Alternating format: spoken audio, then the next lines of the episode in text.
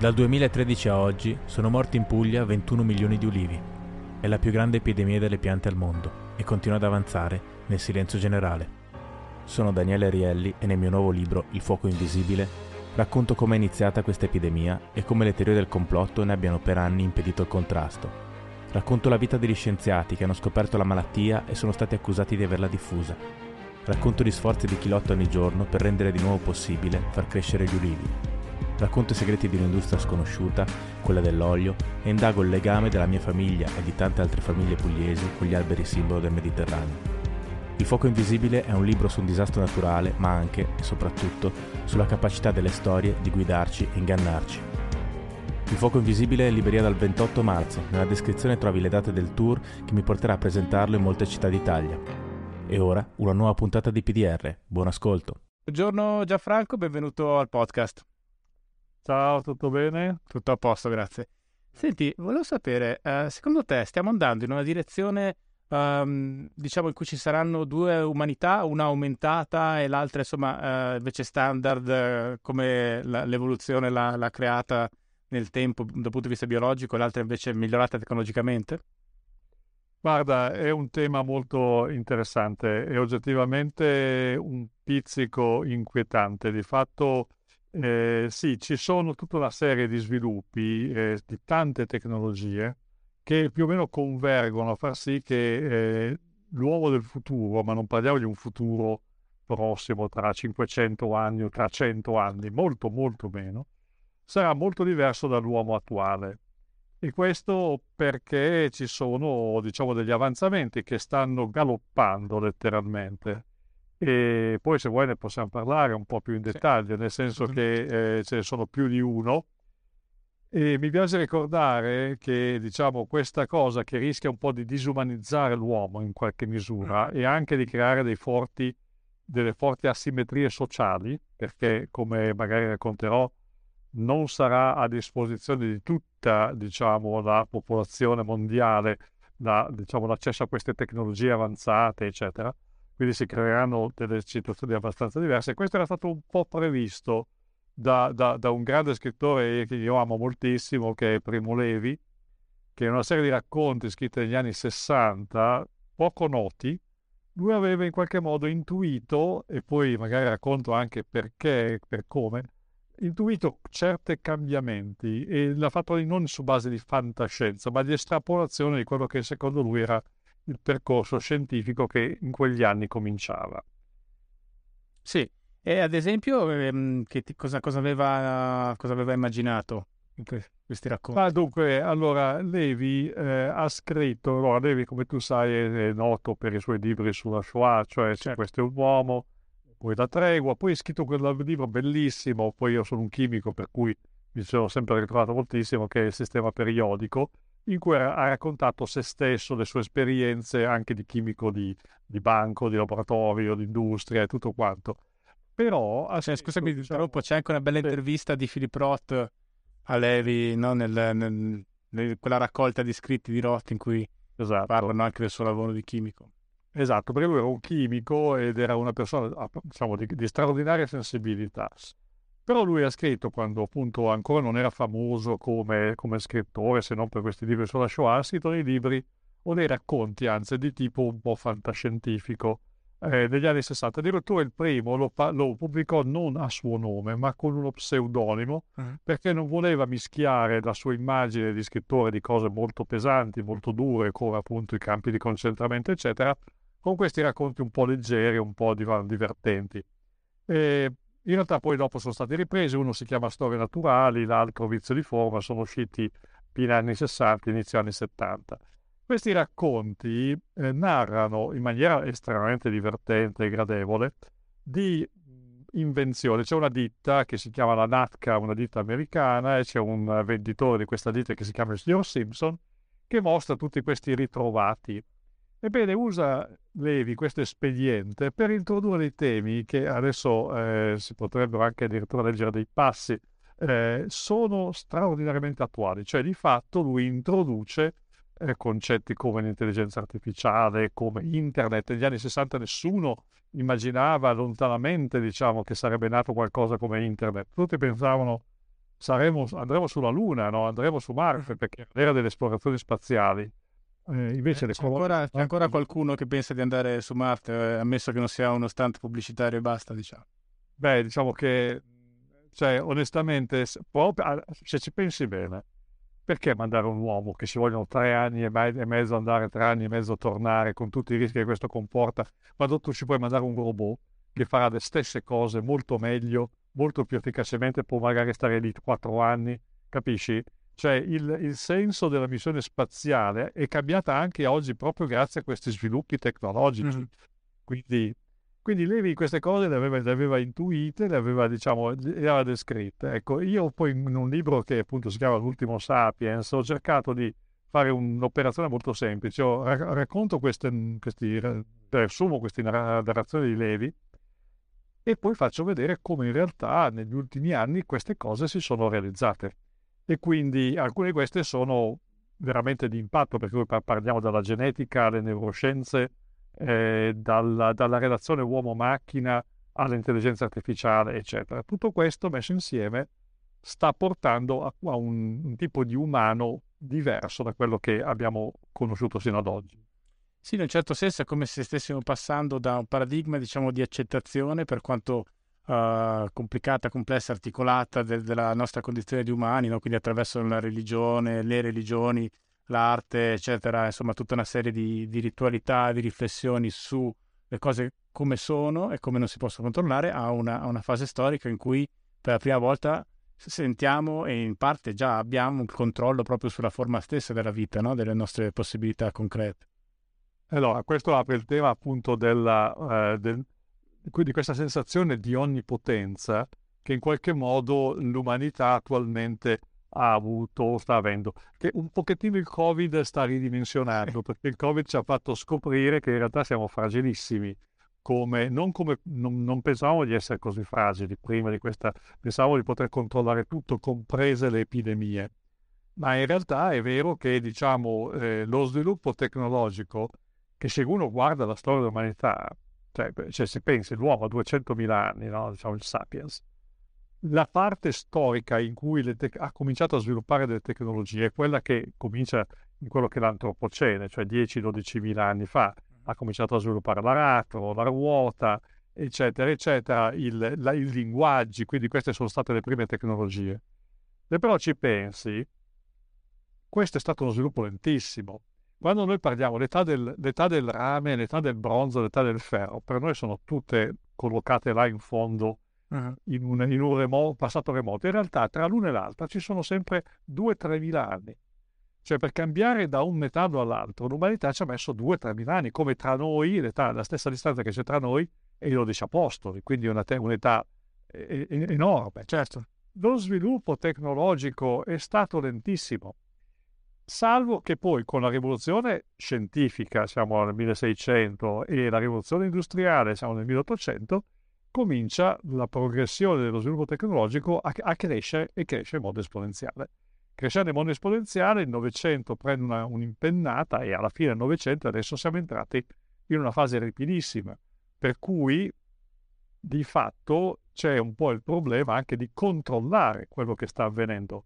Certo. Lo sviluppo è così rapido che la stessa società fa fatica ad accorgersi di quello che accade. Certo. Accadono cose che quando accadono però poi è troppo tardi. Ma penso anche dal punto di vista culturale, no? È venuto al podcast anche Domenico Starnone, parlavamo di come cambiano le storie, il modo di raccontare storie, e dicevo, ma guarda, adesso sta entrando comunque anche nella creazione di storie, c'è un ruolo molto importante, cresce costantemente, degli algoritmi, del controllo tecnologico, dell'analisi dei dati, eccetera. Questo sta cambiando le cose, soprattutto perché proprio questo potere di cui parlavi tu della tecnologia procede in maniera esponenziale, cioè veramente pone tantissime sfide. Adesso io citavo brevemente questa dell'arte, ma penso anche ai rapporti fra generazioni, no? Che qui al podcast vengono persone di tante età diverse, con tante esperienze diverse, che è una cosa che non succede moltissimo nella società contemporanea, forse meno di una volta, perché la società cambia talmente in fretta che poi ogni generazione si trova un po' a vivere nella sua bolla, anche dal punto di vista diciamo dell'età, no? della generazione. Certo. E questo è uno dei tanti effetti di questa accelerazione, no? Certo. No, è chiaro che diciamo ci sono degli impatti sociali fortissimi. Allora, se torniamo al discorso di prima, se tu pensi, parliamo dei nostri nonni, dei nostri bisnonni, no? Ma la vita 100 anni fa più o meno era uguale. I tuoi genitori, i tuoi nonni, i tuoi figli, i figli dei tuoi figli avrebbero avuto sostanzialmente la stessa esistenza, e così è stato sempre per l'umanità, fino a tempi veramente recenti. E negli ultimi anni accade invece una cosa che non era mai successa prima. Io sono certa che mia figlia e i figli dei miei figli non avranno lo stesso tipo di vita che avrò avuto io. Certo. Allora questo genera innanzitutto dei salti generazionali continui, no? Perché ogni generazione è completamente diversa dall'altra. E poi inquietudine. Perché sapere come, diciamo, le persone che tu hai procreato, chi verrà dopo di te, vivrà, ti dà una certa sicurezza, certo, no? Ti puoi programmare il futuro. Il non saperlo invece no. Ti faccio un altro esempio, cioè io non sono più giovanissimo, cioè cerco di stare al pari con le tecnologie, però sono preoccupato, certo, perché non so se quando avrò 80 anni sarò in grado, cioè adesso già per collegarmi alla banca, cioè devo fare una serie di operazioni abbastanza complesse, scarica qui, fai colà, cioè voglio dire, a 80 anni non so se sarò in grado, cioè certo, ti senti progressivamente, diciamo, più fragili di fronte a queste cose. Sì, e in più aumentano, diciamo, le parti di te, le funzioni che abdichi in favore, diciamo, della macchina, della tecnologia, nel senso che puoi fare molte più cose di quanto ne avresti potute fare prima, però nei termini, nei modi che la tecnologia ti propone e ti offre, diciamo, e questo è un cedere sovranità in cambio di possibilità, di potenzialità, che non è così scontato, no? Anche viverlo serenamente. Ma diciamo, questo è uno dei tanti cambiamenti, diciamo, che stanno avvenendo. Ripeto, diciamo, bisogna sempre vedere le cose in modo positivo, nel senso che ci sono questi cambiamenti che hanno migliorato enormemente. Tu pensa a internet, cioè voglio dire, io sono uno che ha vissuto l'era pre-internet e ne sono felice, perché posso fare il raffronto. Per esempio, io mi occupo di scienza, il modo di fare scienza è cambiato radicalmente da prima a dopo internet, e diciamo tante cose sono diventate enormemente meglio. Io quando ero giovane, per andare a cercare gli articoli scientifici mi dovevo arrampicare su scale per tirare fuori dei pesanti polverosi volumi dal quarto piano della biblioteca, poi fare le fotocopie. Adesso scarichi tutto, hai accesso a tutto. D'altra parte sono tutta un'altra serie di fenomeni che sono emersi, non tutti così positivi. Per esempio c'è un forte calo etico anche nel modo in cui molti fanno scienza oggi, proprio dovuto a tutta una serie di, diciamo, di cambiamenti. Chiaro che quindi bisogna essere un po' pronti al cambiamento, e questo ci sta. Però quello di cui parlo un po' nel libro di L'ultimo Sapiens è per esempio questo, il fatto che, per esempio, l'integrazione uomo-macchina che sta progredendo a grandi passi. Cioè ci sono già centinaia di migliaia di persone che vivono, per esempio, hanno riacquistato l'udito grazie a degli impianti, diciamo, elettronici. Al posto della coclea ci sono dei microchip. Ci sono persone, migliaia ormai, soprattutto nei paesi scandinavi, che si fanno mettere sotto pelle un microchip per poter fare il riconoscimento all'ingresso della propria porta o pagare l'abbonamento del tram. Questa integrazione che proseguirà e che ha degli aspetti estremamente positivi. Ci sono persone paraplegiche che hanno incominciato, grazie a degli elettrodi impiantati nel cervello, a comandare degli esoscheletri o a comandare dei computer. Però tu devi anche fare questo ragionamento. Se un uomo con un po' di esercizio, eccetera, e degli elettrodi impiantati nel cervello riesce a comandare un computer, ma forse è vero anche il contrario. Cioè, io dal computer posso comandare anche una persona. Allora, questo è un esperimento che è stato fatto non sugli umani per adesso, sui topi, ma topi con degli elettrodi impiantati nel cervello, perché la nostra conoscenza del cervello è cresciuta immensamente negli ultimi 20 anni, grazie a tutta una serie di tecnologie nuove che permettono di identificare le diverse zone che sono responsabili di diverse azioni. Vedi, questi topi con gli elettrodi impiantati sono stati telecomandati, cioè fai questo, fai quello, buttati dal tavolo, che magari al topo non piace buttarsi da 1 metro di altezza, o se stimoli tipo non hai appetito, no? Oppure, diciamo, pagamento sessuale ma non hai fatto sesso, cioè capisci che di fatto, cioè, si va verso una situazione di fatto dove l'interazione uomo-macchina apre degli scenari assolutamente inimmaginabili. Ma tra l'altro spesso, no, lo sviluppo tecnologico d'avanguardia passa anche per il comparto militare, no? Spesso e volentieri, per cui anche questo apre un po' sempre a scenari inquietanti, perché spesso appunto nuove tecnologie vengono sviluppate in quell'ambito lì. Ah, questo è un discorso molto interessante, nel senso che ecco, se volete, un giorno mi piacerebbe scrivere un libro su come la ricerca di tipo militare, che ovviamente spesso viene vista come elemento negativo, in realtà ha poi avuto delle ricadute importanti sul piano, diciamo, della vita comune, perché anche internet ha una sua origine di tipo militare, cioè la possibilità di comunicare tra computer connessi in rete nasce in ambito militare. Le missioni spaziali, le missioni Apollo, avevano principalmente uno scopo militare, di fatto, e lì sono nate delle tecnologie, per esempio le celle a combustibile, quelle di cui si parla per poi far andare l'automobile a idrogeno, sono nate lì, come anche le telecomunicazioni. Quindi... Sì, ma non volevo fare un discorso, diciamo, ideologicamente avverso, così bianco-nero. È ovvio che poi le ricadute, proprio perché appunto sono tecnologie che nascono lì e quindi poi, diciamo, hanno tutta una serie di altri usi successivamente, però ciò non toglie che se una cosa si può usare con profitto in un campo militare, probabilmente verrà usata, no? Perché sì, questo è verissimo, ma purtroppo non solo in campo militare, perché vi faccio un esempio. Uno dei racconti di Levi a cui mi aggancio, che si chiama Vita sintetica, va bene, racconta negli anni 60, diciamo, di un bambino che è sintetico sostanzialmente, è stato creato in provetta, è stato creato selezionando il suo DNA, eccetera, eccetera. Tu pensa, questo prima che ci fosse il primo caso di fecondazione artificiale al mondo, che è del 75, e anticipando il grande tema della manipolazione genetica, no? Certo. Questo tema, tra l'altro, anche lì nel libro, che l'ho scritto 2 o 3 anni fa, quello lì, diciamo, dicevo, una scoperta importantissima è quella di questa tecnica che si chiama CRISP-Cas9, che ha preso il premio Nobel l'anno scorso, diciamo, quindi alle due, la Charpentier e la Dudna, hanno preso il premio Nobel per questa tecnica di editing genetico che rende molto più semplice cambiare i pezzi del DNA. Il DNA è l'algoritmo che regola il funzionamento degli esseri viventi, tutti biologici, che siano animali, vegetali, eccetera. Poter cambiare dei pezzi di DNA vuol dire cambiare le istruzioni, quindi far fare delle cose diverse. Questa tecnica è stata applicata a degli embrioni umani, diciamo, nell'ambito delle regole etiche che non permettono di poi di portare gli embrioni a sviluppo, quindi dei lavori scientifici in cui si dimostrava la possibilità di modificare geneticamente, rimuovendo per esempio l'origine di una malattia genetica, quindi positivo l'utilizzo, sono stati fatti e poi gli embrioni sono stati soppressi perché le regole non permettono. Però un ricercatore cinese, questo già 2 anni fa, ha fatto in realtà nascere 2 gemelle che hanno il patrimonio genetico modificato con questa tecnica.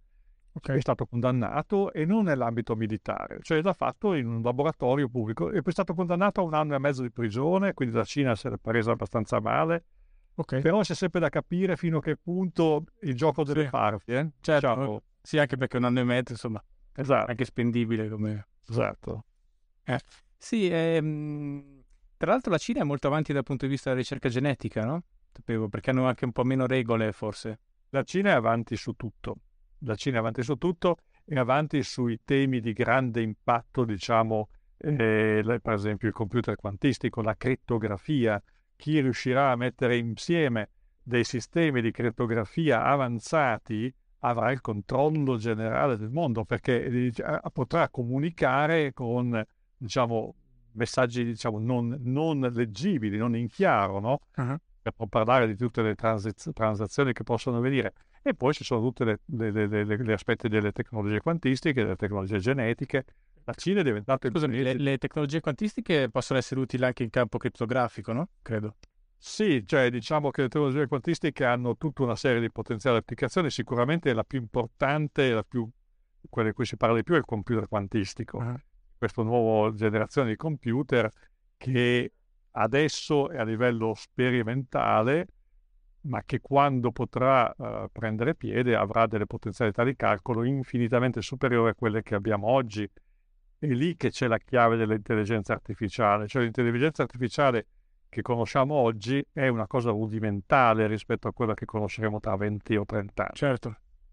Sì, e qui diciamo sono anche le cose difficili, ammesso che sia saggio regolarle, ma mettiamo per un momento che sia necessario, comunque auspicabile, e cioè diventa difficile per un discorso geopolitico e poi per un discorso che veramente forse si possono superare i limiti dell'essere umano, penso anche in termini di prolungamento della vita, eccetera. Cioè, dal punto di vista di quello che c'è in palio c'è veramente molto, quindi è da un lato spaventa ma dall'altra attrae anche inevitabilmente, no? È chiaro che questo è un temone, perché diciamo su molti aspetti sarebbe forse auspicabile avere un controllo, che la società avesse un controllo, cioè che di fatto la comunità delle persone potesse avere un controllo. Però il problema qual è? Come fai normalmente, diciamo, ad avere un controllo? Prima devi avere percezione del problema. Poi devi tradurre il problema magari in una serie di normative, di regole, e poi dopo renderle efficaci.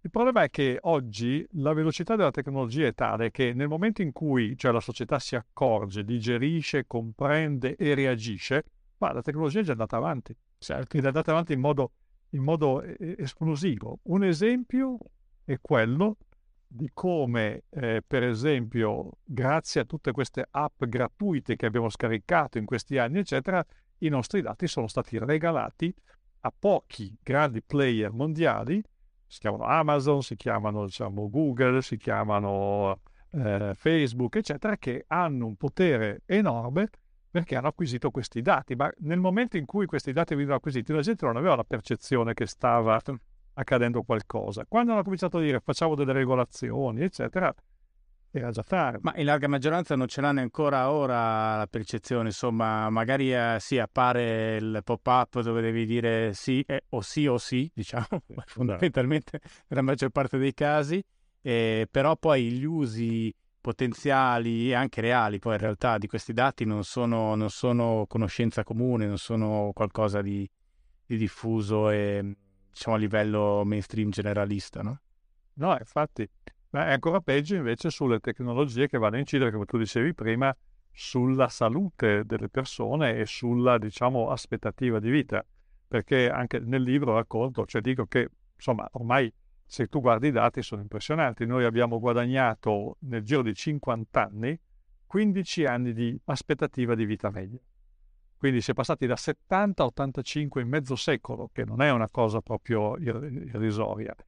Ormai parlare di 100 anni come aspettativa di vita alla nascita è, diciamo, facilmente è alla portata, diciamo. Ma c'è chi parla di 150, 200, addirittura 500, non lo so se sia auspicabile, non so se... Però è sì, chiaro... C'è un rischio noia verso 450 anni. Esatto. Uno potrebbe dire no, mi voglio fermare prima, dipende come ci arrivi. Certo. Ma e qui c'è, diciamo, il discorso che facevo prima. Questo grazie che cosa? Alla, per esempio, questa grande rivoluzione della medicina personalizzata, della medicina, diciamo tarata sulla tua, diciamo, storia genetica. Peccato che molte di queste tecnologie siano estremamente costose. Cioè non è che, diciamo, dubito che il sistema sanitario, già oggi lo sai benissimo, negli ospedali ci possono essere dei casi molto difficili, diciamo, perché alcune cure sono costosissime e si pone la questione, appunto, diciamo, salvo una vita qui, ne salvo due là, cioè, quindi. Però è chiaro che questo porterà a una divaricazione, quello che dicevo prima. Io nel libro li ho chiamati i Techno Sapiens, cioè quelli che hanno i sapiens che avranno accesso alle tecnologie, avranno vite molto lunghe, avranno capacità aumentate, perché grazie a questa integrazione uomo-macchina faranno cose che attualmente non sono possibili. E poi ci saranno quelli che chiamo i vetero sapiens, cioè quelli che sono la massa della gente tagliata fuori da queste tecnologie ma attratta da esse, e che probabilmente avrà un ruolo sociale marginale perché non avrà il controllo di queste tecnologie. Ecco, come queste due cose possono convivere? La cosa poi anche singolare, in un contesto già molto singolare, quello che descrivi, cioè senza precedenti, più che singolare, è anche il discorso che noi come europei occidentali ci concepiamo sempre un po' come la l'avanguardia della civiltà anche in fatto di qualità della vita, di diritti eccetera, e probabilmente in uno scenario di questo genere in realtà tutta quell'oligarchia dei paesi invece molto più diseguali anche economicamente probabilmente saranno i primi assieme ai grandi ricchi d'Occidente, però insomma in maniera sostanziale ad avere accesso a questo tipo di tecnologie, no? Quindi probabilmente diciamo il superuomo non è una selezione, non sarà una selezione della classe media colta europea quanto il proprietario di miniere di silicio da qualche parte del mondo, diciamo, no? Come profilo è possibile, diciamo che sicuramente l'Europa è ancora uno dei posti, cioè questo dibattito che stiamo facendo io e te e che ho fatto anche grazie al libro in varie circostanze, in varie occasioni, secondo me non avrebbe tanto spazio e non troverebbe molto ascolto né interesse in un paese come la Cina e ancora meno, e forse poco anche in un paese come l'America. Nel senso che noi come europei abbiamo una cultura millenaria, abbiamo una tendenza a sempre collocare un po' l'uomo al centro, diciamo, l'uomo nel senso del, un po' come faceva Levi, e quindi a porsi anche delle domande un po' di più ampio respiro. Sì. Mentre altre società sono molto più proiettate al futuro, no? Diciamo lanciate verso il futuro. Ricordo che qualche tempo fa, ho preso parte, prima del Covid, però era una teleconferenza come quella che stiamo facendo adesso, ma c'erano dei colleghi americani e si parlava di intelligenza artificiale, eccetera. Erano molti giovani, diciamo, brillanti, e mi sono trovato più o meno quasi isolato nel sollevare questioni etiche, questioni diciamo di finalità, di fronte invece a quelle che io chiamo i tecnoentusiasti, cioè delle persone che vedono solo gli aspetti positivi, che ovviamente ci sono, ma molto resti nell'accettare il fatto che potrebbero esserci anche dei problemi. Ecco, questo è proprio un fatto culturale degli europei. Non ti so dire se questo se sarà un vantaggio o uno svantaggio nel lungo termine, questo non te lo so dire. Sì, diciamo ci sono altre culture in cui tendenzialmente il limite è quello del tecnicamente fattibile, cioè una cosa va fatta, è fattibile, va fatta. È così, è quello. Sì. Ma io mi chiedo, ma noi siamo diventati così, diciamo anche come frutto dell'abbondanza di uno stile di vita, di possibilità molto, diciamo, così con un termine impreciso, comode, e quindi poi nel tempo ci siamo adagiati da una fame che magari prima avevamo anche noi come civiltà europea, o invece ci sono delle radici più profonde che ci hanno sempre portato a vedere un po' il mondo attraverso questo prisma dell'essere umano, diciamo, come europei, dici? Sì. Come cultura. No, beh, penso che come europei abbiamo una maggiore, cioè proprio sta un po' nella formazione, nei quei discorsi che uno sente fare sin da bambino, poi nella scuola, nei programmi scolastici, che sono totalmente diversi da un certo punto di vista. Se vai nei paesi appunto emergenti, la Cina eccetera, la cultura scientifica, cioè l'aspetto dei contenuti scientifici è molto più rilevante, cioè nessuno penso che si metta a studiare il greco, diciamo, o il latino, e forse se glielo dici lo ritengono addirittura una perdita di tempo, no? Mentre nelle nostre culture, anche diciamo in paesi come la Germania eccetera, lo studio dei classici eccetera è ancora considerato importante. Questo ti dà una misura diversa di come noi siamo una parte di un'evoluzione anche culturale, certo, che ha delle radici molto profonde, cioè c'è stato un prima, c'è un dopo.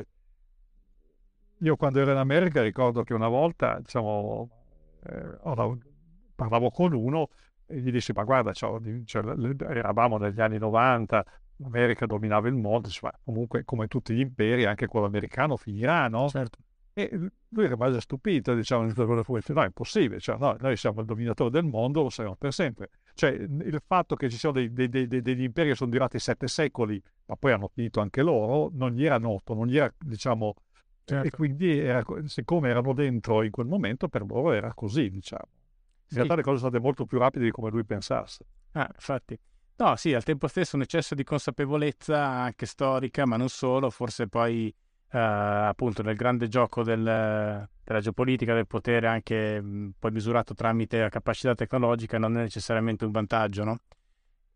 No, infatti può diventare una zavorra e diciamo, e questo adesso qui entriamo in un campo dove non sono un esperto, quindi mi spiace un po' addentrarmi, però effettivamente io percepisco questa, come molti diciamo, cioè l'Europa dalla sua questa forza diciamo di ancoraggio a dei valori importanti, fondanti, che però rischiano di diventare dei freni diciamo se poi la competizione si gioca tutto sulla chi controlla le tecnologie. Certo, sì. Da un certo punto di vista forse è il punto dove ci si può incontrare tutti, diciamo dove non c'è più di tanto sensibilità culturale, è proprio la questione della, o meglio c'è, ma non in maniera così dirimente, perché poi alla fine è un destino comune, appunto il tema della vita e della morte. Io ho scritto di recente un romanzo sul tema, diciamo, sia del capro espiatorio che dei dati usati in maniera predittiva. A un certo punto viene citato da un personaggio, Peter Thiel, quando dice: non capisco perché non pensiamo continuamente tutti alla morte, no?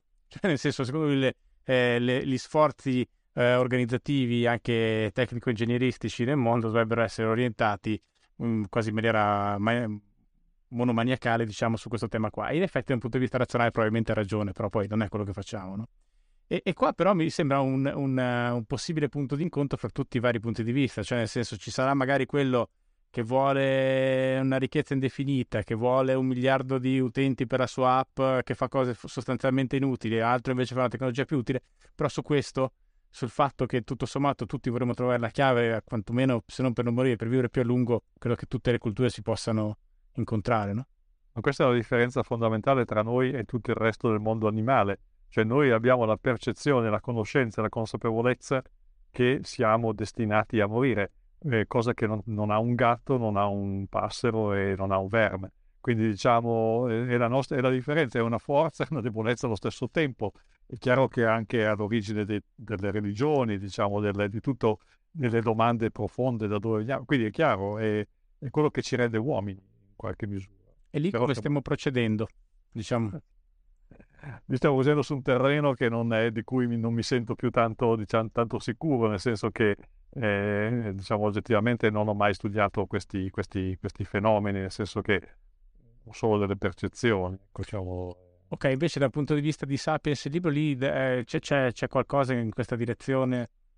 No, diciamo, quello che diciamo sicuramente appunto c'è, che stiamo evolvendo, cosa che è naturale, e stiamo evolvendo verso qualcosa di diverso.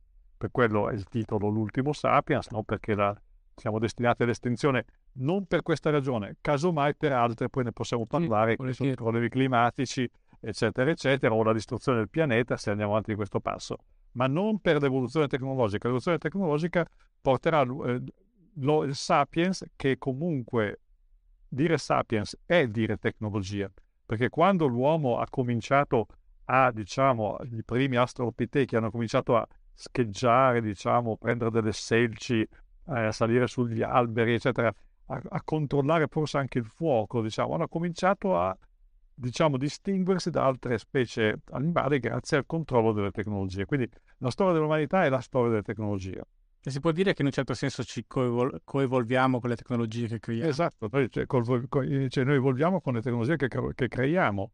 E quindi di fatto generiamo, modifichiamo l'ambiente stesso di cui facciamo parte, e diciamo che fino a qualche anno fa questa modifica era ancora marginale, adesso sta diventando abbastanza sostanziale. Quindi di fatto secondo me, appunto, se noi potessimo ripresentarci qui tra 50 anni forse faremmo fatica a riconoscere i nuovi Sapiens che incontreremmo. Sì, infatti poi questo apre anche un po' il discorso che facevi prima sul fatto che c'è un'angoscia sia da parte di chi ha figli o nipoti, eccetera, sia anche poi chi si affaccia invece in un mondo dove sembra che non ci siano delle istruzioni già scritte, no? Diciamo che in passato era molto più semplice seguire il solco di quello che era già stato fatto, poi dopo magari portando una componente di innovazione anche proprio personale, anche nell'interpretare la vita. Oggi spesso ci si trova di fronte a delle situazioni che richiedono delle soluzioni originali, senza precedenti, perché il problema in sé è senza precedenti. È proprio così, cioè di fatto diventa difficile trovare dei modelli, diciamo, da applicare a delle situazioni che sono cambiate. Cioè, guarda solo come internet ha cambiato radicalmente i rapporti sociali, certo, ma addirittura lo smartphone, che è una cosa che esiste, io lo dico, esiste da 10-12 anni lo smartphone, è un tempo minuscolo, per cui se uno fa una domanda, diciamo, se uno si pone all'inizio degli anni 90 e gli avesse chiesto come sarà il mondo del 2020, ma nessuno l'avrebbe immaginato, nessuno. Certo. E allora noi, oggi se diciamo siamo nel 2020, come sarà il mondo del 2050? Non riusciamo a formulare una risposta, e quindi anche, diciamo, adattarsi ai problemi eccetera, bisogna vivere poi in maniera serena questa situazione, cioè bisogna in qualche modo essere pronti al cambiamento. Le cose non sono in divenire, sono in itinere, cioè non c'è, diciamo, una staticità. Sì, no, secondo me è proprio importante il rapporto, appunto, fra lo sviluppo tecnologico scientifico e la condizione umana. Io devo dire, questo è scontato per uno scienziato, non lo è affatto, almeno in letteratura, o quantomeno quella italiana, non è una condizione diffusa, ma secondo me è fondamentale. Io penso, ad esempio, quando facevo l'università io già c'erano dei computer su cui si potevano fare ricerche online, però non avevamo internet sui telefoni, per dire, e questo all'università. Quindi è una generazione un po' di transizione, ma io penso anche alla condizione oggi di un ragazzo che fa la scuola, il liceo, le superiori oggi, è anche sottoposto a una pressione sociale pazzesca, perché basta che gli sia filmato una volta una ragazza fare una cosa compromettente o comunque socialmente, diciamo, meritevole d'attenzione negativo, e rischia di trovarsi la vita rovinata, che è un problema che né io né te abbiamo avuto quando facciamo la scuola, ad esempio, no? Assolutamente. Allora lì c'è un problema molto complesso, perché effettivamente non sai neanche, cioè chiaramente le nuove generazioni sono integrate completamente in queste nuove tecnologie, in questi nuovi strumenti di comunicazione, senza rendersi conto anche dei pericoli, no? Perché oggi un'azienda che vuole assumere una persona, grazie ai big data, eccetera, va a sapere tutta la tua storia pregressa, tutto quello di tracce che hai lasciato sui vari social networks. Quindi senza renderti conto, quando condividi le tue passioni e anche le tue fragilità, è brutto dirlo, ma rischi di compromettere un pochettino il tuo futuro, cioè comunque di mettere in mano ad altri informazioni che una volta erano del tutto riservate, no? Anche solo pensa ad avere qualche malattia, ma assolutamente controllabile, gestibile, no? Cioè il condividere queste cose sui social, cioè domani le aziende che hanno accesso a questi dati, non c'è niente da fare, possono discriminare, non lo diranno mai, non lo ammetteranno mai. Però, diciamo, una volta tu hai detto quella cosa sui social, allora basta, escluso, no? Tanto c'ho 100 domande qui davanti, quindi diventa un modo rischiare di autoescludersi da certe possibilità, ecco. Però è molto difficile dirlo ai ragazzi. Sì, io credo che l'elite in futuro, diciamo, magari adesso penso anche agli Stati Uniti, dove prima di Trump fondamentalmente i leader venivano più o meno sempre dalle stesse, vabbè, più o meno, però spesso dalle stesse famiglie, dagli stessi ambienti, e probabilmente cresceranno i loro figli in maniera studiatamente analogica, cioè senza lasciare tracce appositamente per questo motivo qua. Però poi lì c'è il rischio che non le sai usare e magari poi emergono invece leader che vivono immersi in quella cosa. È difficile il bilanciamento, però sicuramente è una cosa che verrà tenuta in conto. Un'altra cosa che a me inquieta un po' è il discorso sul fatto che sviluppare un'identità morale, una capacità di scelta, deriva dalla possibilità anche di compiere, almeno in via teorica, ipotetica, degli errori, delle cose sbagliate, di mettere in atto dei comportamenti sbagliati, e poi non farlo. Ma se questo non è possibile, perché sei comunque sotto controllo e quindi non c'è la possibilità di, diciamo così, di compiere piccoli reati o comunque cose che non andrebbero fatte, non si sviluppa neanche quel meccanismo di giudizio interiore perché non c'è la condizione perché si sviluppi. Perché tanto sei talmente sotto controllo sotto ogni cosa che fai che non avresti possibilità di... No, e quindi non è una positività. No, sono d'accordo, è un punto non ci avevo mai pensato, però in effetti, cioè noi nel crescere comunque fai errori, no? Certo. Comunque fai scelte sbagliate di cui poi ti rendi conto e che poi non lasciano traccia, no? Almeno non hanno lasciato traccia, spero, nel mio passato.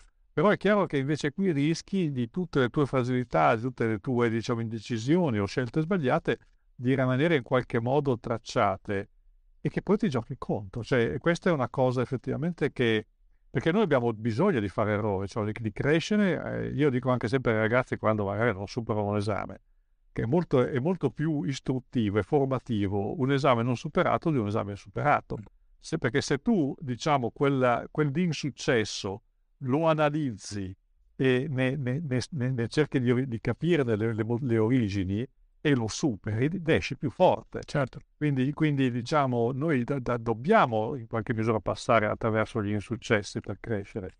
Questo però, prima parlavamo bene della nostra cultura europea, forse è un punto dove noi siamo un po' più deboli, no? Magari rispetto agli americani, che questa cosa ce l'hanno ben più chiara, forse perché non hanno alternative, sì, perché è una città molto più competitiva. Sì. Però da questo punto di vista credo che loro abbiano una consapevolezza più diffusa di questo processo, no? Sì, sicuramente, diciamo, questo lo sappiamo che è veramente un fattore discriminante nell'aspetto dell'innovazione, no? Perché da noi, se uno mette su un'impresa che poi non finisce male, è visto come un fallimento, mentre in America è normale, diciamo, provare, e poi tanti non vanno bene, qualcuno va bene e diventi, diciamo, il deus ex machina della situazione. Però è normale mettersi in gioco ed è normale avere un fallimento, cioè chiaramente invece da noi non è tanto così, è considerato un aspetto più quasi una vergogna, insomma, ecco. E riguardo l'intelligenza artificiale in Sapiens, cosa sì, no, niente, in Sapiens racconto, c'è questo bellissimo racconto appunto di Levi che si chiama, se ricordo bene, beh, comunque diciamo la storia era la seguente, a fin di bene, c'è la storia comunque di un ingegnere che è il responsabile della rete telefonica nazionale negli anni 60 e la quale comincia a avere dei malfunzionamenti e lui cerca di capire come mai sono questi malfunzionamenti, che però non sono casuali, ci sono degli abbonati che vengono messi in contatto con altri abbonati secondo degli strani algoritmi, lui riesce a trovare delle connessioni algebriche, però non capisce come mai. E l'unica cosa che era successa che la rete nazionale era stata connessa alla rete telefonica europea. E allora lui, pian piano facendo questa indagine, lui racconta di diciamo, una rete aveva acquisito una specie di dimensione da diventare, diciamo, non proprio un centro nervoso, ma un cervello intelligente, però comunque okay, a un certo livello di autonomia. E racconta questa, diciamo, rete che continua a crescere. Attento perché è bellissimo, lui dice, leggeva, intercettava, diciamo, le conversazioni degli abbonati e imparava lingue, dialetti, eccetera. Quindi il concetto del machine learning c'è in questo racconto. Partendo da questo, faccio vedere come, mi sembra nel 96, ci sia stato la prima volta che un computer a Big Blue ha battuto un umano a scacchi, ed era Kasparov. E lì è stata una pietra miliare, perché è stata la prima volta che una macchina batteva un giocatore. Ma attenzione, come ha fatto il computer Big Blue, che era DBM, a battere il giocatore Kasparov? L'ha fatto prevedendo, calcolando tutte le possibili mosse molto più rapidamente di come un umano poteva fare. Quindi di fatto è stato più veloce, non più intelligente. Nel 2016 c'è stato invece il famoso caso di AlphaGo, questo software sviluppato da Google che ha battuto un giocatore cinese di questo gioco Go, che ha un numero di combinazioni stratosferico, 10 alla 170esima, cioè gli atomi dell'universo sono 10 alla 80esima, quindi nessun calcolatore può calcolare tutte le possibilità. Deve il calcolatore imparare a sviluppare una strategia. Quindi AlphaGo sono state fatte digerire migliaia di partite di Go, finché lui ha cominciato a sviluppare una, diciamo, capacità autonoma e ha battuto il più grande giocatore al mondo di Go. Questo è considerato un punto di demarcazione, diciamo, nella storia dell'intelligenza artificiale. Chiaro che c'è la grande domanda, sarà l'intelligenza artificiale superiore o no all'intelligenza umana? Questa è la grande questione, si parla della singolarità, c'è quel punto, diciamo, di fatto dove c'è un cambio di paradigma. Allora, scusami, c'è stata anche quella storia che poi non so quanto sia comunicazione, quanto precauzione, quanto invece un problema reale. Qualche anno fa, un paio d'anni fa, Facebook ha messo fine a un esperimento che stava facendo internamente perché i computer avevano cominciato a parlare fra di loro una lingua che non capivano esternamente gli esseri umani, no?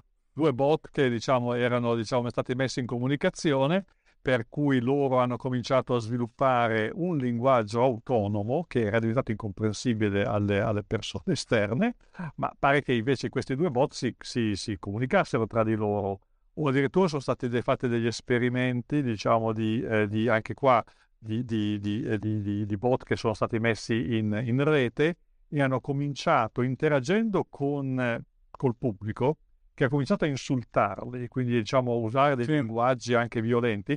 Ha cominciato a sviluppare dei linguaggi aggressivi e addirittura omofobi, xenofobi, razzisti. Ha dovuto spegnerlo.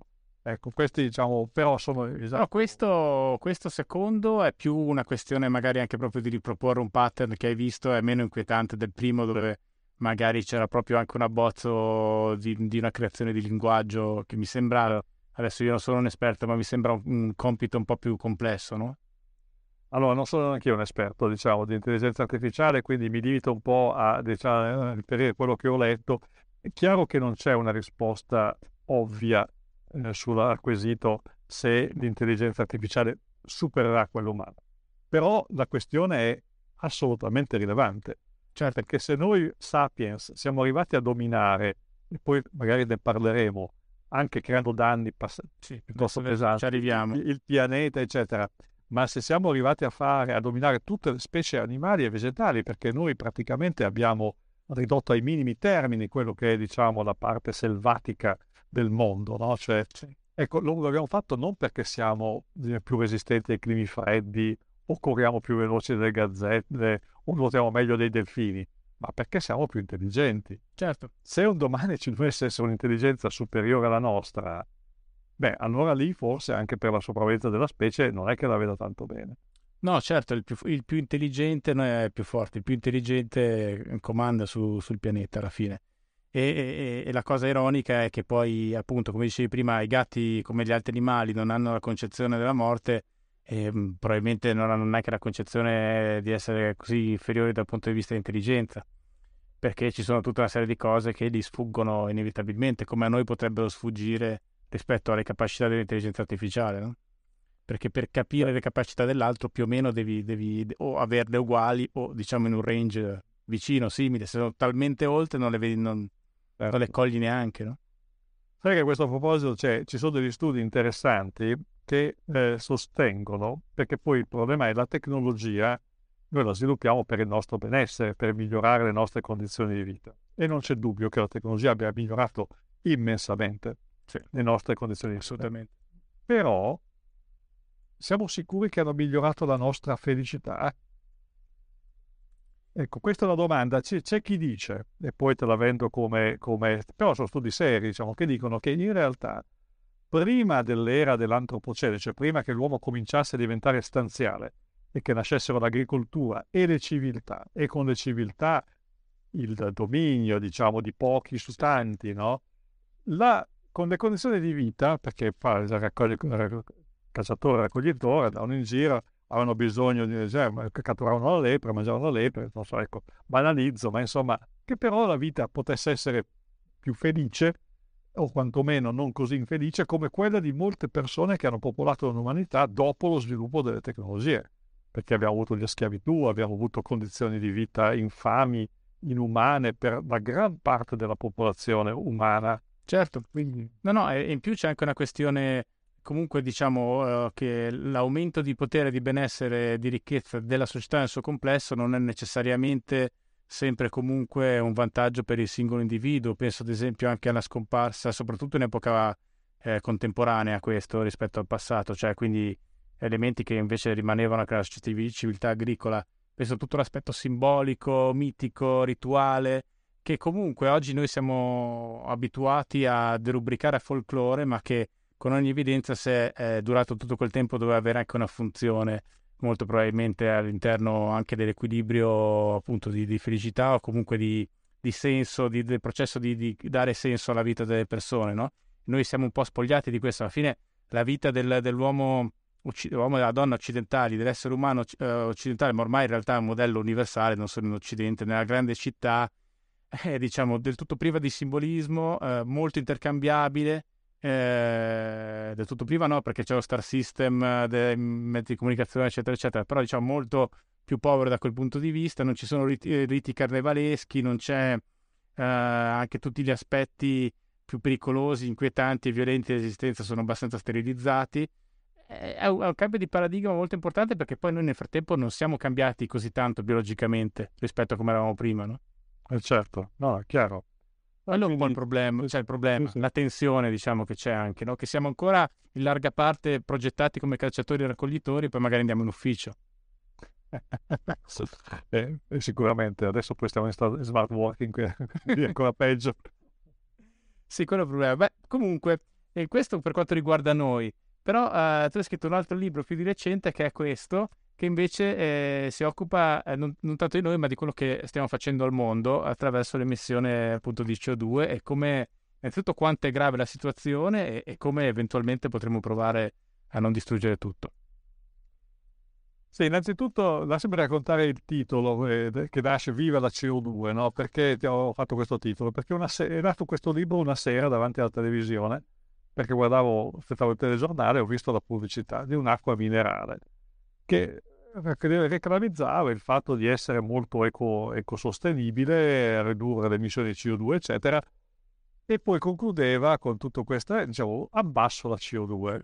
E allora lì dissi, ma caspita, noi senza la CO2 non siamo nulla, perché noi quando mangiamo un bel piatto di pasta sono carboidrati che decomponiamo per fare energia, ma emettiamo CO2. Noi emettiamo ogni giorno 1 chilo di CO2 e questa CO2 poi viene catturata dalle piante e grazie al sole e all'acqua diventano nuovi carboidrati che noi rimangiamo, e c'è un ciclo di fatto, no? E senza la CO2 l'umanità, la biosfera, la biomassa non esisterebbe. Certo. Quindi dire abbassa la CO2 mi era sembrato bizzarro dal punto di vista culturale generale. Poi mi era sembrato ancora più bizzarro dire abbasso la CO2 da parte di una ditta di acqua minerale che vende acqua minerale addizionata di CO2, quindi di anidride carbonica che la rende gasata. E poi ancora peggio che diciamo pubblicizza come ecologica una roba che comunque è in una bottiglia di polietilene tetraftalato, e di cui si è passati da 5 miliardi di bottiglie nel 2009 in Italia a 10 miliardi nel 2019. Cioè in 10 anni abbiamo raddoppiato il numero di bottigliette di plastica. Grazie. Quindi tutto questo mi era sembrato un po' stonato. Secondo me mi fa venire in mente questo, scusami, è quello che dicevi prima anche rispetto a prova di regolare poi la tecnologia, lo sviluppo tecnologico. Poi probabilmente anche rispetto ai temi di prima, porli a una regolamentazione che passi attraverso le istituzioni, quindi attraverso anche il consenso del pubblico e quindi ai meccanismi della comunicazione, rischia poi di entrare in queste logiche, no? Questa anche al podcast Beatrice Mautino racconta molto bene tanti miti che ci sono nel cibo, no? E questo che dici tu, uno che fa acqua addizionata di CO2 con in bottiglie di plastica ti dice abbasso la CO2, no?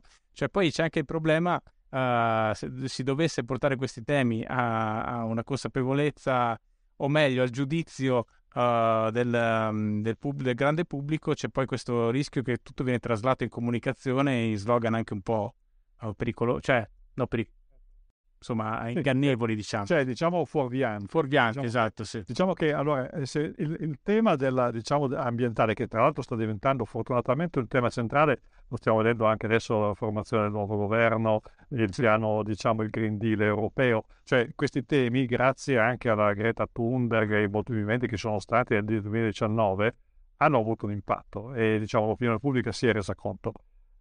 Però adesso c'è il rischio che venga cavalcato poi a livello commerciale, no? Cioè tutto diventa, qualsiasi prodotto diventa. E invece il messaggio deve essere un messaggio di consapevolezza. Il libro cerca di fare quello. Nel mio piccolo, ma secondo me ci riesce molto bene. L'argomento è molto tecnico, ma tu lo affronti in maniera divulgativa molto chiara. Poi è un libro anche molto agevole, che adesso va di fa sempre comodo che nessuno vuole libri lunghi, io mi ostino a scrivere libri lunghi, ma insomma, quindi credo che vada molto in questa direzione questo libro. Sì, no, l'obiettivo è di, diciamo, dare un piccolo contributo alla consapevolezza, perché poi anche nel discorso che facevamo prima dell'evoluzione della tecnologia o del problema, diciamo, di come noi stiamo sfruttando il pianeta, tutto passa in primo luogo dalla consapevolezza delle persone, e solo dalla consapevolezza potrà emergere il controllo sociale, perché altrimenti diventa difficile anche che la politica si occupi di certi temi, certo, eccetera. Quindi il problema della CO2 è un problema ovviamente che è serio, e secondo me prima di diventare dei nuovi sapiens rischiamo invece di avere dei problemi molto più seri su questo fronte, diciamo, di non arrivarci a diventare dei sapiens alterati, ecco, questo è il rischio. E quindi dobbiamo cominciare a fare un po' di cose, alcune fortunatamente si comincia a parlare, questa famosa transizione energetica, eccetera. Però il problema è che... Scusami, ma il quadro adesso è che più o meno contemporaneamente a questa crescita di cui parlavi prima, esponenziale della tecnologia, abbiamo avuto anche una crescita più o meno simile, mi sembra di capire, delle emissioni di CO2, corretto? Allora, in generale dello sfruttamento delle risorse del pianeta, okay, che è un problema generale, nel senso che comunque noi dobbiamo pensare di lasciare alle generazioni future un pianeta vivibile, no? È un dovere morale, diciamo, di lasciare un pianeta non pieno di rifiuti e di cose sfruttate fino all'osso.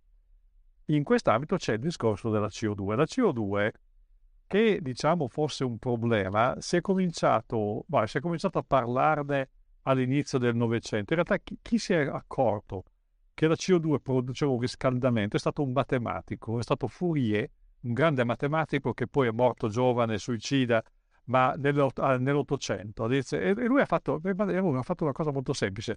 Ha fatto il calcolo, dice, ma la Terra è soggetta al irraggiamento del Sole. Con questo irraggiamento dovrebbe scaldarsi. Però poi viene questa luce riflessa e quindi questo contribuisce a un raffreddamento. Lui ha fatto i calcoli, dice, dovrebbe questa roba qui rimanere, avere una certa temperatura. Poi ha fatto altri calcoli, ha detto, però non è così, e ha percepito che l'atmosfera tratteneva il calore generato e che nell'atmosfera c'erano dei gas che contribuivano. È stato il primo a avere questa idea.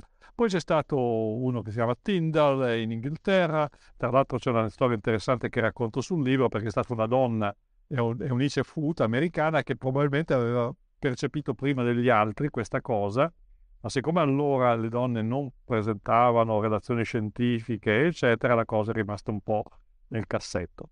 Di che anni stiamo parlando? 1860. Immagino non fosse... Poi nel 1900 arrivano dei nuovi protagonisti, anche qui vengono fatti dei calcoli, i primi modelli matematici che mostrano che la CO2 produce un riscaldamento e che sta lievemente aumentando, però tutti dicono è una cosa impercettibile, non ha rilevanza. Va avanti la storia fino alla fine degli anni 50, quando un tale, si chiama Charles Keeling, che era un ricercatore in California, lui mette insieme un apparato per misurare la CO2 nell'aria e gli danno un piccolo finanziamento per misurare come varia nel tempo. Lui va su un vulcano, Mauna Loa, negli Hawaii, non me l'ha fatto bene perché le Hawaii non lo ha. Quindi Hawaii è il peggior posto d'osservazione, diciamo. E quindi comunque un posto dove l'aria era pulita, e lui per 2 o 3 anni comincia a misurare, tra l'altro sono delle forti oscillazioni nella CO2 presente nell'atmosfera dipendenti dalla stagione, perché poi magari lo racconto, però lui in 3 anni vede che effettivamente sta aumentando questa CO2 e comincia a lanciare l'allarme. C'è anche uno schema poi nel libro che mostra proprio bene questa oscillazione, stagionale, diciamo. Perché poi queste misurazioni sono andate avanti costantemente, e lì la misurazione era di 315 parti per milione, che è il modo per misurare la CO2 nell'atmosfera, e lì si vede che ogni anno tic tic tic tic tic tic tic continua ad aumentare. E lì la storia è interessante, perché negli anni 80 la comunità scientifica comincia a dire attenzione, perché a continuare a bruciare combustibili fossili si arriverà a un punto che diventa irreversibile, ce ne sono troppi.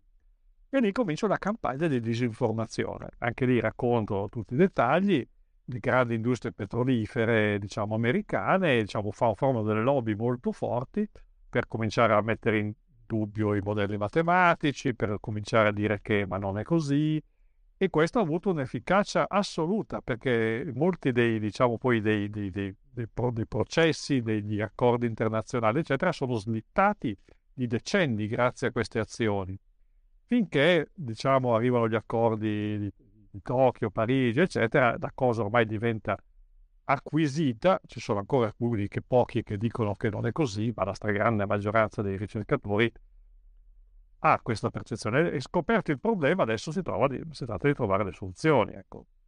Quindi, diciamo, c'è una sostanziale unanimità, e la questione è che all'aumentare la CO2 nell'atmosfera, diciamo, già l'atmosfera scalda di per sé, cioè nel senso mantiene una certa temperatura, la CO2 la fa aumentare. Esatto, perché non è l'unica molecola o gas serra la CO2, l'acqua è un'ottima molecola, però l'acqua è quella che c'è ed è un bilancio, diciamo, costante, e il metano è un'altra molecola serra, ma quella che è stata prodotta e cresciuta in maggiore quantità è proprio la CO2, quindi è per quello che l'attenzione si incentra sulla CO2. Il punto è che se noi smettessimo adesso di produrre CO2, quindi smettessimo di usare combustibili fossili da domani, comunque ci sarebbe un aumento di 1 grado centigrado della temperatura media nel 2100. Se faremo tutto quello che stiamo dicendo che faremo, quindi nel 2050 arriveremo ad emissioni zero, che non è possibile, poi magari dico perché, l'aumento sarà di circa 2 gradi. E se non faremo nulla, ecco, l'aumento sarà di 4-5 gradi, e allora le conseguenze saranno davvero molto, ma molto gravi. Il problema è che se la CO2 che noi emettiamo oggi, 1/3 ce la troviamo tra 100 anni, cioè non è che, diciamo, capisci, per eliminarla, per smaltirla, ci vogliono migliaia di anni. E domanda, e poi torniamo un attimo agli scenari futuri, proprio da uomo della strada. Quest'anno c'è stata così tanta neve al nord perché col Covid si è messo meno CO2, quindi fa più freddo? È possibile? Cioè, non è così matematico, ma diciamo meccanico, ma può esserci una correlazione fra due cose? No, non mi risulta, non credo. È certo che, diciamo, la curva della crescita dell'anidride carbonica, che tra l'altro riporto in una figura sul libro, ha subito dei rallentamenti in circostanze molto precise, pochi momenti nel secolo scorso in coincidenza con delle crisi economiche o delle guerre.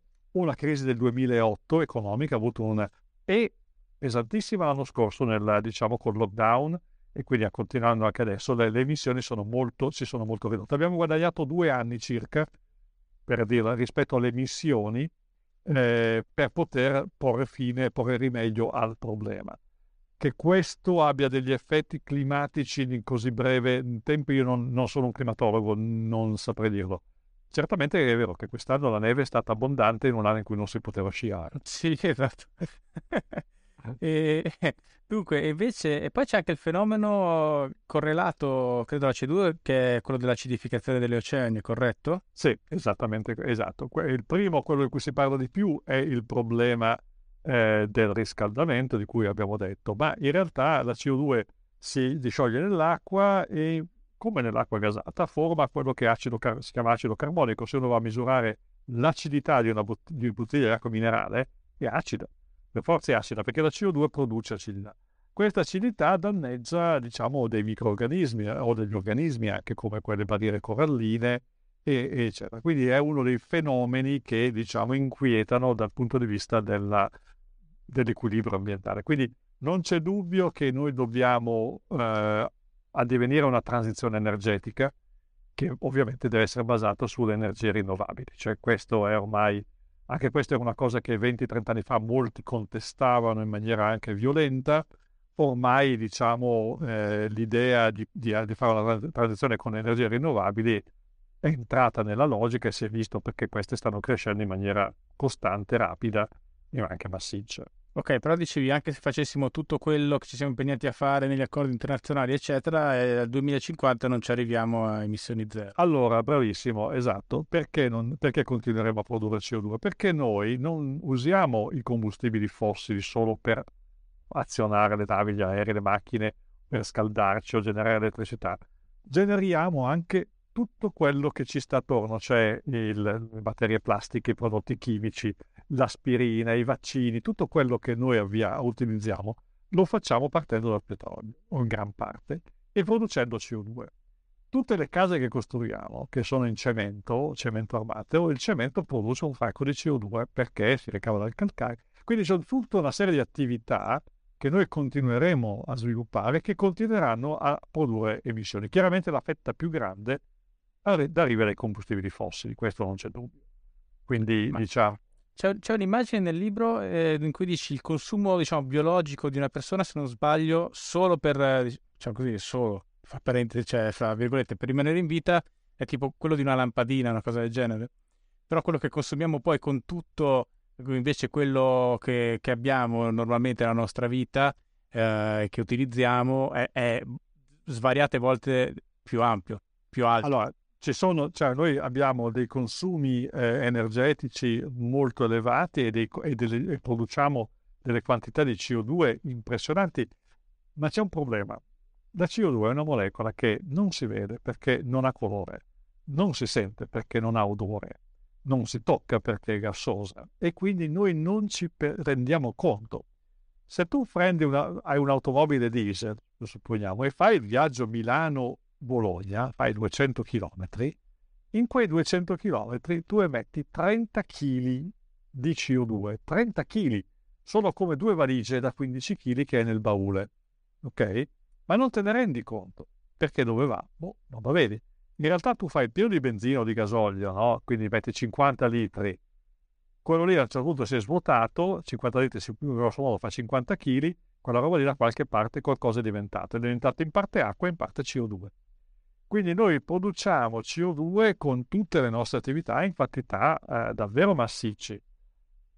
Come dicevo prima, noi potremmo eliminare tante di queste belle cose, ma fare andare un aeroplano a batterie siamo ancora molto lontani, perché ci vuole una quantità, cioè i combustibili fossili sono quelli che hanno una maggiore concentrazione energetica per volume, quindi un aereo ha bisogno di, diciamo, continuare ad andare a cherosene per lungo tempo. Anche una nave non è che possiamo farla caricare le batterie a metà dell'oceano, cioè hanno bisogno di... Certo. Quindi molti mezzi di trasporto continueranno a usare, diciamo, combustibili. E in più c'è anche il problema di come c'è finita l'energia dentro le batterie, no? Allora quello è chiaro, ma quello, se noi le facciamo, diciamo, attraverso le energie rinnovabili, in teoria diventa un ciclo chiuso, diciamo. Io produco energia, la consumo e ricarico la mia batteria. La batteria è un mezzo di stoccaggio, sostanzialmente. Il problema invece del combustibile fossile è che quando viene utilizzato non è un ciclo chiuso, è di fatto quello è consumato per sempre. La CO2 va in atmosfera e diciamo si accumula, ecco questo. E le percentuali di rinnovabili abbiamo oggi in Italia e in Europa? Allora, sull'energia elettrica sta aumentando in maniera consistente, ormai siamo arrivati credo a superare il 50% dell'energia elettrica che è fatta con le rinnovabili. Ovviamente, diciamo, non stiamo ancora caricando il parco auto, perché se avessimo tutte le macchine a batteria i consumi energetici elettrici sarebbero decisamente più elevati. Però, come si dice, questa è una transizione che richiederà alcuni decenni, non è una cosa che avverrà in maniera... E questo è il punto centrale del libro. Con questa energia rinnovabile potremo fare un'altra cosa importantissima che si comincia a fare oggi. Fare l'idrogeno.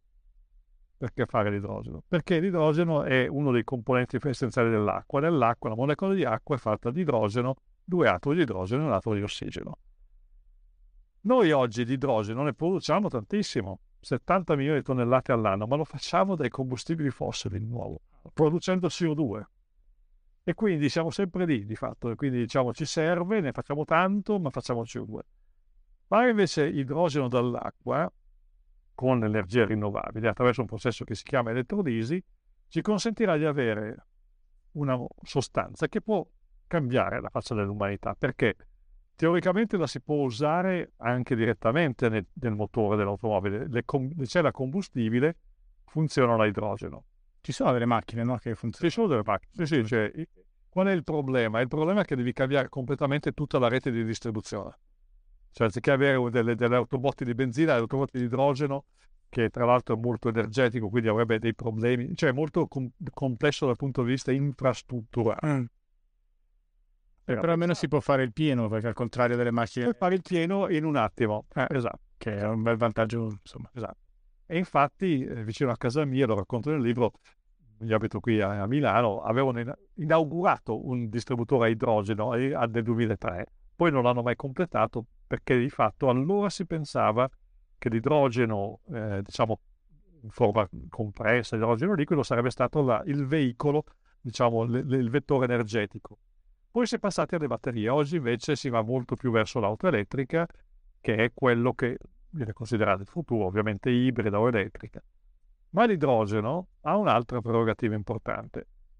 Se noi la CO2 la catturiamo dall'atmosfera, cioè la prendiamo dall'aria, con l'idrogeno, con delle sostanze che si chiamano catalizzatori, possiamo fare delle sostanze molto utili per noi. Sostanze che si chiamano metanolo, ma anche metano. Cioè possiamo rifare dei combustibili, ma attenzione, con un ciclo chiuso, perché l'idrogeno lo facciamo con le rinnovabili, la CO2 la prendiamo dall'aria e questi combustibili saranno quindi a ciclo chiuso, senza produzione di CO2. Questo è un po' quello che racconto. Questo si può già fare? Si può fare, ovviamente è un problema di costi. Allora, ci sono due problemi in realtà.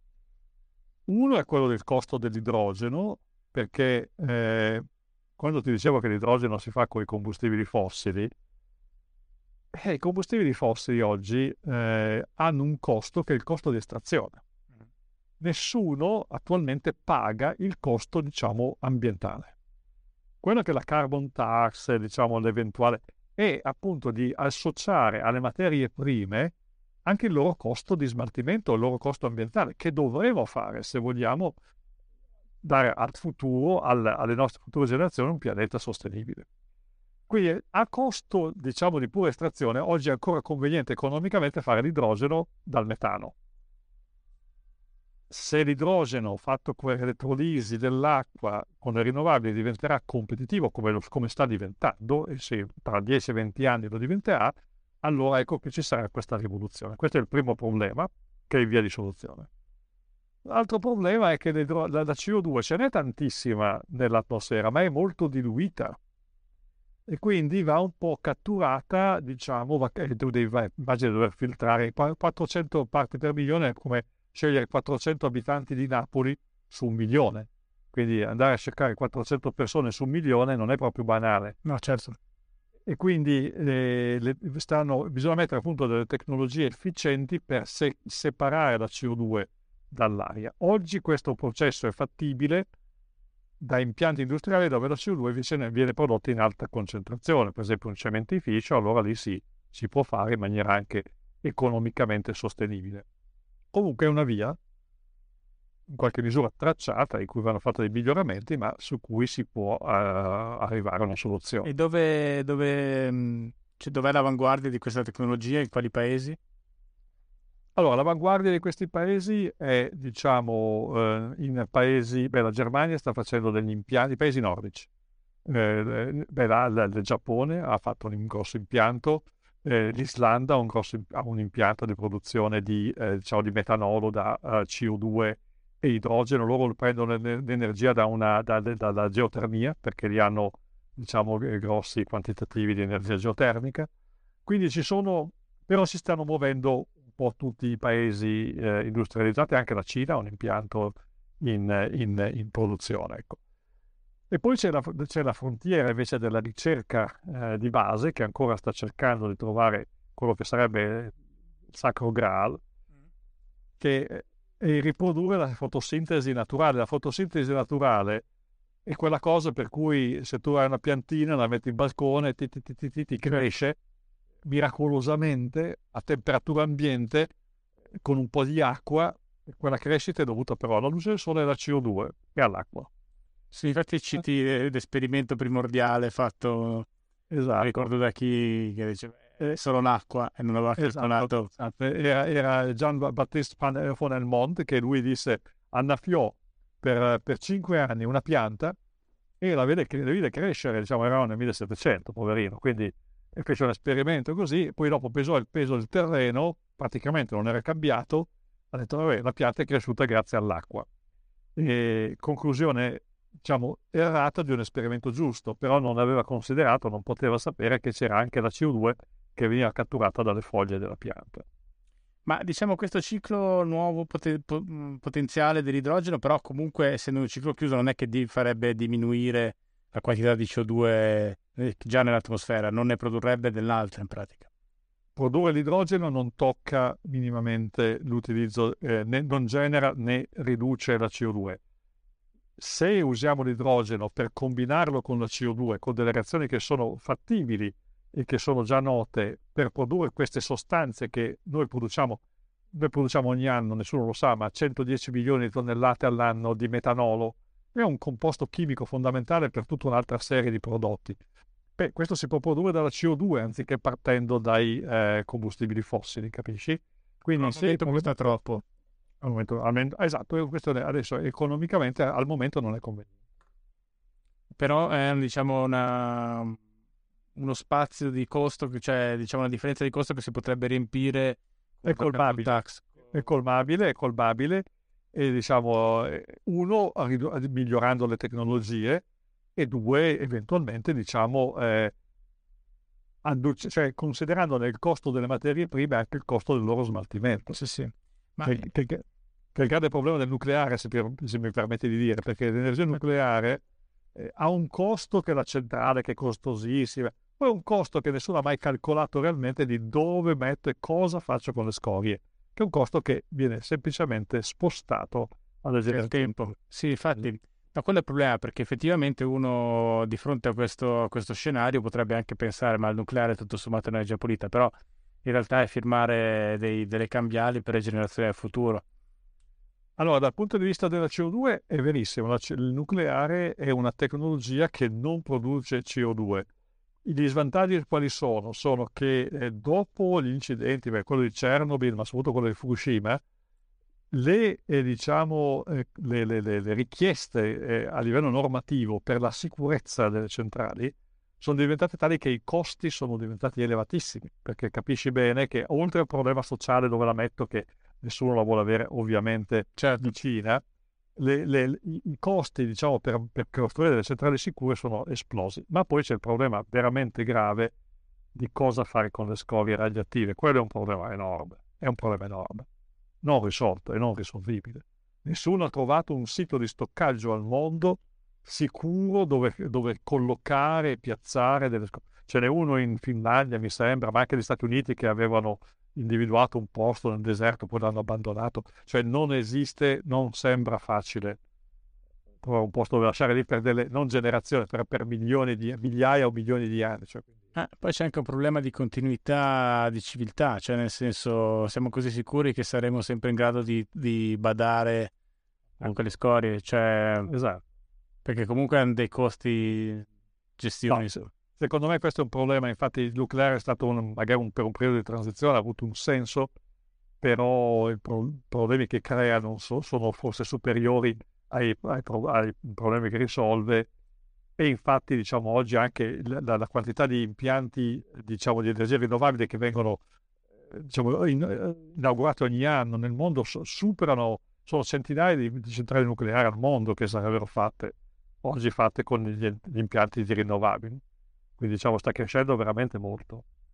Ma invece il ciclo dell'auto elettrica, diciamo, immagino che abbia anche dei costi di CO2 proprio nel farle, cioè nel senso sostituire diciamo un parco macchine che magari pur producendo CO2 comunque ancora funzionante, cioè sono stati fatti calcoli in questo senso e comunque conviene, cioè dov'è lo sweet spot diciamo della... No, sicuramente ci sono dei calcoli, adesso non li conosco nel dettaglio, però è chiaro che le batterie hanno bisogno anche loro di materie prime, alcune di queste sono critiche, cioè le attuali tecnologie utilizzano per esempio il litio perché è un ione molto piccolo e il litio c'è in certe zone, ha un costo di estrazione, anche quello, oltre che diciamo c'è un altro metallo di cui si parla di meno, che è il cobalto, che è presente nelle batterie, è molto critico anche quello perché di fatto è costoso, ce n'è poco, quindi la ricerca sta cercando di sostituire questi elementi. a un problema di, diciamo, di sostenibilità, appunto di disponibilità, c'è anche il problema che dici tu, cioè comunque queste vanno estratti, purificati, trasportati, quindi comunque fare le batterie ha dei costi, però ovviamente molto inferiori rispetto a quello che è bruciare un combustibile fossile. Ecco. E scusami, prima citavi la fotosintesi artificiale, insomma, sì, tecnologica, come funzionerebbe? Con delle foglie? No, allora, si chiama fotosintesi artificiale ma non funziona con delle foglie, però diciamo cerca di simulare i processi naturali. In realtà nel libro ho provato a raccontare la storia di come si è arrivati a capire come funziona la fotosintesi naturale e anche brevemente a spiegare cos'è. Ed è complicatissimo, lo dico subito. Cioè sui libri specialisti ci sono diecine e diecine di pagine. Questo perché? Perché la natura, nella sua storia evolutiva, ha messo insieme un processo complicatissimo che è l'evidente, diciamo, sequenza di aggiustamenti, di errori, di riparazioni, e allora che ha prodotto un ambaradan assolutamente pazzesco, che però funziona con un'efficienza non altissima, perché l'efficienza della fotosintesi è circa lo 0,01%, cioè della radiazione che arriva, solo lo 0,1% viene tradotto in carboidrati partendo da CO2 ed acqua, quindi non è, però avendo coperto il pianeta di biomassa più che sufficiente a fare tutto quello che c'è.